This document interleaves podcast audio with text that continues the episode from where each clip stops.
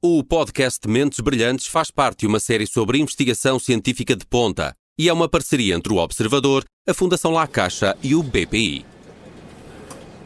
Uma descarga elétrica anormal dos neurónios que ocorre de forma súbita e imprevisível. A crise pode durar breves segundos ou alguns minutos e varia normalmente de pessoa para pessoa. É disso que se fala quando se fala de epilepsia, a doença neurológica que afeta entre 40 a 70 mil pessoas no país, de acordo com dados da Liga Portuguesa contra a Epilepsia. No I3S, o Instituto de Investigação e Inovação em Saúde da Universidade do Porto, Paulo Aguiar está a trabalhar num nanodispositivo elétrico para controle da epilepsia. A ideia é que o pequeno aparelho de implantação cerebral entre em ação apenas quando detecta a atividade anormal dos neurónios e isso pode significar um avanço extraordinário no controle da doença. Licenciado em Engenharia Física Tecnológica e doutorado em Neurociência Computacional, o investigador espera contribuir para desenvolver uma terapia para o sistema nervoso que não tenha de recorrer a fármacos. Eu sou Paulo Farinha, este é o Mentes Brilhantes e vou conversar com Paulo Aguiar sobre este Neurospark e o que pode implicar no futuro no tratamento da epilepsia. Olá, Paulo Aguiar, bem-vindo ao Mentes Brilhantes, obrigado por se juntar a nós. Fale-nos do Porto, onde é investigador do I3S, Instituto de Investigação em Inovação em Saúde. E é precisamente aí, no I3S, que o Paulo está a coordenar um projeto de um nanodispositivo elétrico para responder em tempo real nos momentos em que a atividade dos neurónios pode falhar. Esta é uma forma simples de colocar o vosso uh, Neurospark? Olá, bom dia, Paulo. Uh, antes de mais, uh, muito obrigado pelo vosso convite. É um, é um prazer estar aqui nessa entrevista com, com a Rádio Observador e um, eu também não resisto a, a congratular-vos por esse programa de ciência, que eu acho que é extremamente importante hoje em dia um, estimular o conhecimento científico e o, e o um, portanto, a, a crítica, a, o espírito crítico também da, da nossa sociedade. Muito obrigado. Então, a, a, pergunta que me coloca, eh, portanto, o Neurospark é um projeto que eu posso explicá-lo eh, como sendo baseado em três pilares fundamentais. O, um, o primeiro pilar uh, tem a ver com o fato de uh, nós podemos, uh, portanto, desenvolver terapias para o sistema nervoso não apenas baseadas em aspectos farmacológicos. Ou seja, todos nós conhecemos as vias farmacológicas em que administramos certos tipos de, de fármacos, biomoléculas, de maneira a modular a atividade cerebral, mas há uma via alternativa um, há uma via que está baseada na parte da estimulação elétrica. Ou seja, que é, o, que o... é menos invasiva, ou melhor, é, é, mais invasiva no sentido em que tem que se implica a, a, colocação de um dispositivo no cérebro, e já lá vamos falar sobre isso, mas acaba Sim. por ter menos efeitos secundários do que fármacos que temos que tomar? Um fármaco tem sempre uma ação muito sistémica, também conforme a forma da administração, claro. mas a forma convencional da administração, o fármaco vai se distribuir sobre todo o organismo, tem uma ação menos dirigida. Uh, no contexto de estimulação elétrica, nós podemos desenhar o, os dispositivos de maneira a atuarem especificamente num sistema ou em conjuntos de neurónios específicos. E a parte da estimulação elétrica é muito interessante porque, uh, eu, não, sei se as pessoas terão conhecimento disso, mas os neurónios, uh, as células mais conhecidas do sistema nervoso, não são as únicas, mas as células mais conhecidas do sistema nervoso, comunicam entre si através de estímulos elétricos são, não tem nada a ver com aqueles, não tem nada a ver com a tensão que nós temos nas nossas casas. Nas nossas casas nós temos tensões de 220 volts. Os sinais elétricos nos neurónios são na ordem dos milivolts, ou seja, estamos a falar de coisas de uh, eh, 100 milivolts. Uh, no entanto, tudo, o que os neurónios estão a fazer em termos de comunicação, ou muita, muita da parte daquilo que está a ser feito nos neurónios em termos de comunicação, é feito através desses estímulos elétricos, exatamente. Ou seja, nós os dois aqui a conversarmos, nós estamos a, a, produzir padrões elétricos no nosso cérebro. Se eu estivesse a conduzir, também tenho padrões elétricos específicos se estou a conduzir. E, quem, tiver... nos, e quem nos está a ouvir também.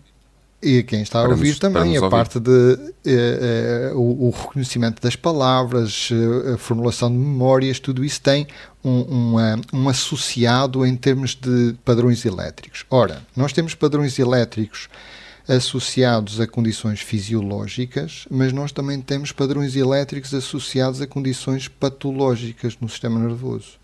Ora, a, a, o racional para a estimulação elétrica é então, em vez de nós usarmos, uh, portanto, fármacos para tentar alterar a forma como os neurônios estão a funcionar, por que não trabalhar diretamente sobre uh, a sua parte elétrica, ou seja, modular os sinais elétricos que nós já sabemos uh, uh, que vão ter um impacto na maneira como, nós, como, como todo o sistema nervoso estará a funcionar. Então, esse é um então, dos pilares. Neuros...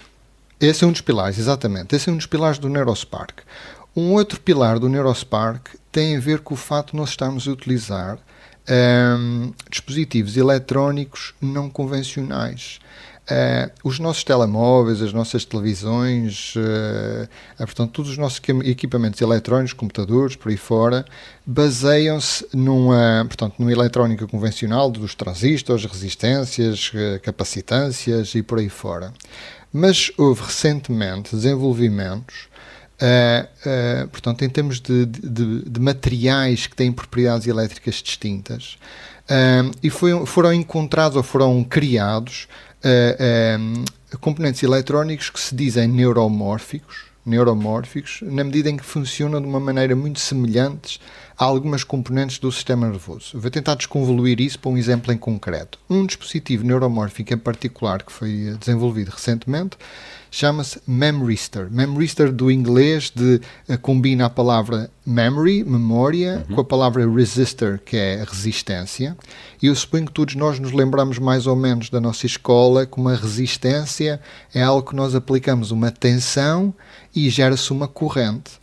Numa resistência convencional, a, a, corrente que vai passar através dessa resistência é independentemente do histórico. Eu hoje aplico, eu pego numa pilha de 9 volts, aplico 9 volts à resistência e passo uma determinada corrente.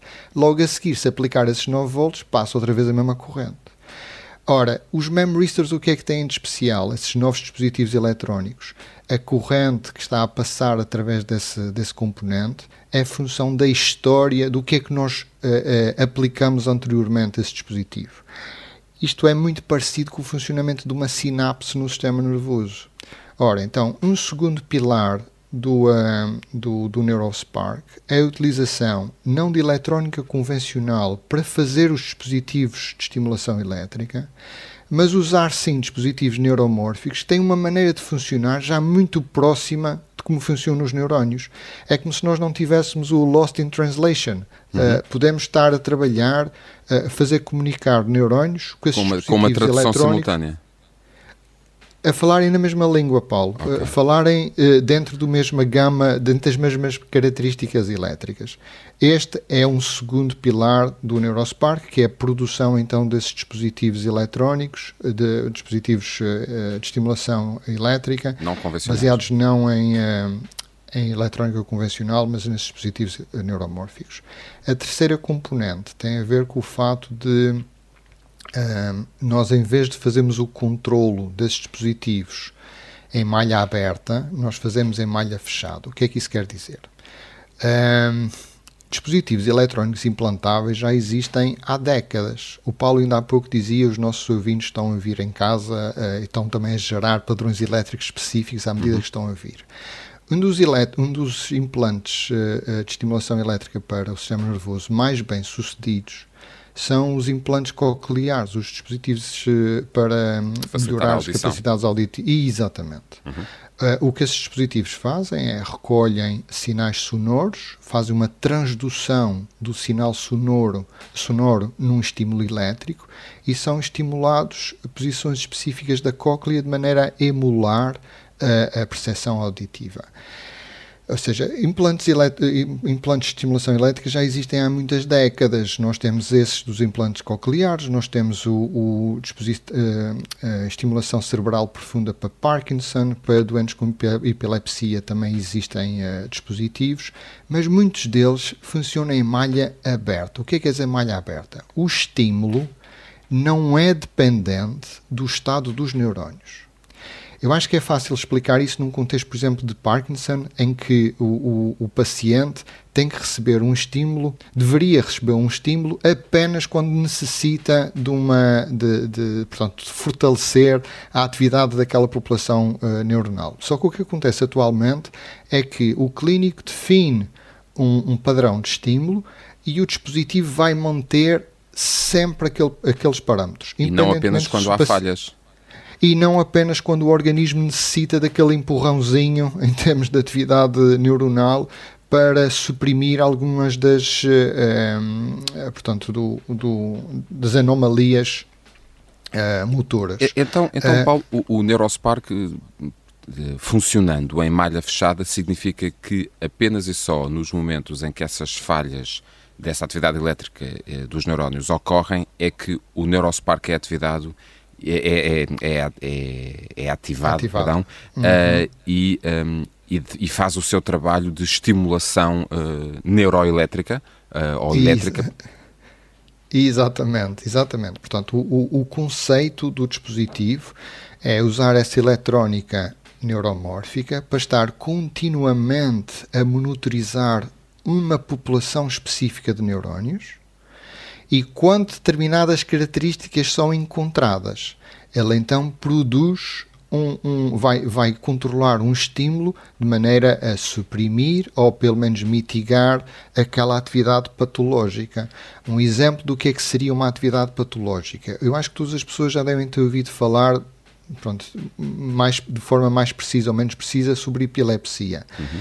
Correndo aqui um bocadinho, eh, sendo talvez um pouco impreciso, nós podemos uh, dizer que a epilepsia está um pouco associada a uma sincronização exagerada de populações neuronais. Ou seja, o, o, os neurônios que deviam estar de forma dinâmica, uns a serem ativados, outros não, durante períodos de tempo específicos, sincronizam-se e estão todos a, a, ativos ao mesmo tempo, produzindo níveis de excitação anómalos. anómalos.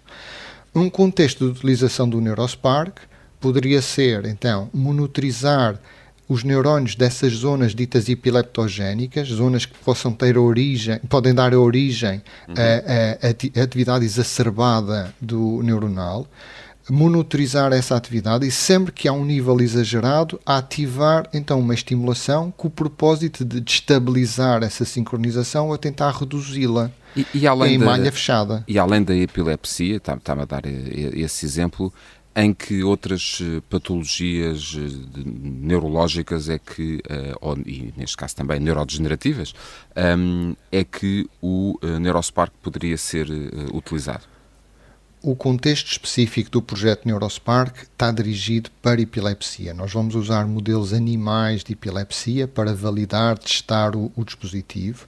No entanto, o conceito de neuromodulação conceito de neuromodulação, ou seja, monitorizar a atividade uh, uh, elétrica neuronal, é encontrar aquilo que são os biomarcadores Uh, padrões, portanto, elementos daquela, de, daquele padrão neuronal que possa indica, ser indicador de patologia, uh, estar a monitorizar isso e depois produzir estimulação de maneira a suprimir ou reduzir esses padrões, isto, isto é um campo transversal a muitas doenças neurológicas. Nós há pouco falamos do Parkinson, epilepsia uh, já foi dito também, mas as, as neuropróteses e a estimulação elétrica está a ser usada em situações de, de por exemplo, depressão também, dor crónica, Uh, Uh, Alzheimer também há alguns indicadores de que em alguns contextos estimulação elétrica também pode ser uh, usada, ou seja, o conceito de neuromodulação é relativamente transversal, mas no contexto de Neurospark nós vamos estar só a trabalhar em, em epilepsia, em, em, epilepsia. em modelos animais. Hum. O, o, projeto Neurospark, um projeto para o qual uh, a sua equipa conseguiu um financiamento de um milhão de euros da Fundação La Caixa para, para apoio à, à investigação, é, na verdade, um consórcio que reúne outras, outras instituições. Exatamente. E falo do Centro Hospitalar Universitário do Porto, sobretudo ao nível uhum. da, da, da, neurologia, da Faculdade de Ciências da Universidade do Porto, mais concretamente, e corrija-me se, se, eu disser algum erro, o Instituto de Física de Materiais Avançados, Nanotecnologia Exatamente. e Fotónica, e uhum. um, o Conselho Superior, e agora o, o, meu sotaque castelhano poderá pregar-me aqui alguma rasteira, o Conselho Superior de Investigações Científicas, em Espanha. Correto. Estes Correto. São, uh, são as várias, as várias instituições. Um, Por que é que é necessário conjugar aqui esforços de, de, de várias áreas de saber para, para levar o, o Neurospark a, a bom porto? É, eu acho que essa é uma pergunta excelente, Paulo, porque aqui numa comunicação também com os ouvintes, eu, eu acho que é, é, é, é, muito relevante passar uma mensagem clara de quão multidisciplinar a ciência é hoje em dia.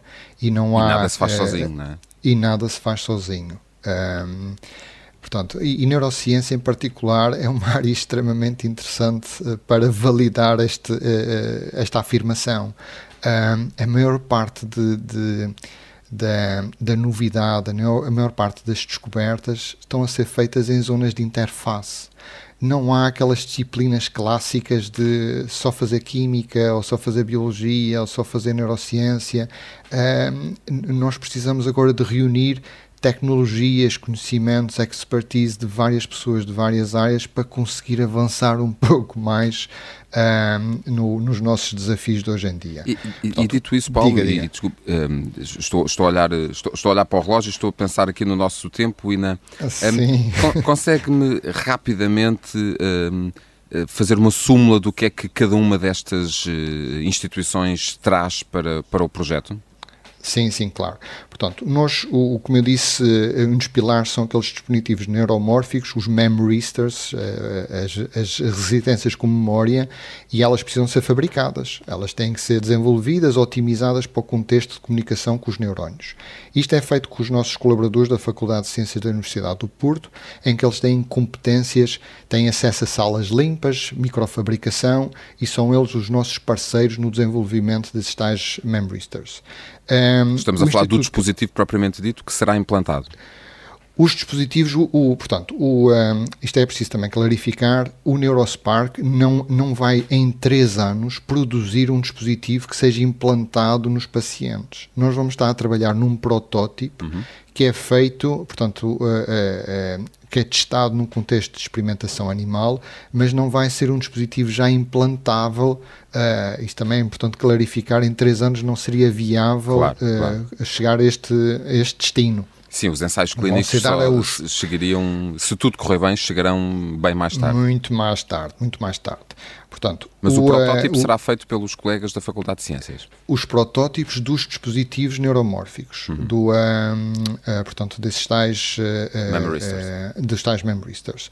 Quem depois vai ter a contribuição de fazer os testes nos modelos animais serão os nossos colegas do, do Instituto Cajal, que têm larga experiência com modelos animais de epilepsia e têm larga experiência também em eletrofisiologia, que são essas tais técnicas para, uh, uh, uh, digamos, monitorizar e modular a atividade elétrica do, dos neurónios. nós queremos também, há aqui uma enorme preocupação desde o dia zero do projeto Uh, para acompanhar toda a duração do projeto, há uma enorme preocupação da nossa parte em ter uma componente translação efetiva, ou seja, todos os conhecimentos que nós estejamos a produzir uh, uh, têm uma ligação, sejam facilitados a, a chegar à clínica. Daí o nosso parceiro também do Centro Hospitalar Universitário do Porto, em que não para fazer testes não serão usados, portanto, não, não, será testada a estimulação num contexto de pacientes, não, nós estamos ainda numa fase muito precoce, ainda não é, não é possível fazer isto, mas uh, os nossos colegas clínicos, através de conhecimentos que eles já têm de monitorização da atividade elétrica de pacientes com epilepsia, eles já nos conseguem dar indicadores de quais são aqueles tais biomarcadores que eu falei há pouco, uhum. quais são o, os padrões atípicos que nós devemos estar a monitorizar para condicionar a estimulação. Para que o Neurospark uh, seja ativado apenas e só nesses momentos. Para que, uh, portanto, os padrões, os protocolos de estimulação sejam trigados, exatamente, sejam iniciados apenas com, com a atividade patológica. Aí nós, nós tiramos partido dos nossos parceiros clínicos. e sim, são, o Neurospark é, é suportado por esses quatro parceiros. Muito bem. Paulo Aguiar, hum, estamos no limite do nosso, do nosso tempo. Eu quero agradecer-lhe a sua disponibilidade para nos explicar uh, o que é o Neurospark as potencialidades que, que o Neurospark poderá trazer uh, e o que poderemos, o que os doentes com epilepsia numa primeira fase, mas quem sabe se dentro de uns anos se poderá estender a outras patologias, poderão beneficiar de uma tecnologia como a que está a desenvolver atualmente no I3S. Quero desejar-lhe muitas felicidades para a continuação do seu trabalho e que, dentro de uns tempos, tenhamos material e tenhamos pretexto para uh, novas conversas, para fazermos um ponto de situação deste Neurospark. Muito obrigado. De acordo. Muito obrigado. Muito obrigado. Há uma pergunta frequente que os jornalistas gostam de fazer aos cientistas e há uma fuga frequente que os cientistas costumam fazer quando a pergunta lhes é feita: Quando teremos mais resultados? Quando é que o novo produto a nova tecnologia, a nova molécula, o novo medicamento, a nova terapia pode chegar ao mercado? Desta vez a pergunta não ficou por fazer, mas Paulo Aguiar já tinha avisado que talvez o Neurospark, ou outro dispositivo criado a partir desta ideia, demore algum tempo até ser implantado no cérebro de um doente com epilepsia. Podem ser anos, podem ser várias décadas. Nestas coisas é importante alertar para a morosidade da investigação científica para não dar falsas esperanças a pacientes ou familiares. Mas também é importante reconhecer o trabalho e premiar o esforço de muita gente que investiga sem parar para aumentar a qualidade de vida dos doentes. Por isso é que a Fundação La Caixa apoiou o projeto de Paulo Aguiar com quase um milhão de euros. Foi um dos 33 selecionados e apenas 13 em Portugal, entre cerca de 550 candidaturas internacionais para financiamento ao abrigo da edição de 2022 do concurso Caixa Research de Investigação em Saúde. Sem compromisso de datas ou pressão de perguntas de jornalistas, esperemos que dentro de algum tempo tenhamos pretexto para nova conversa com o investigador. Eu sou o Paulo Farinha e este foi o Mentes Brilhantes. O podcast Mentes Brilhantes faz parte de uma série sobre investigação científica de ponta e é uma parceria entre o Observador, a Fundação La Caixa e o BPI.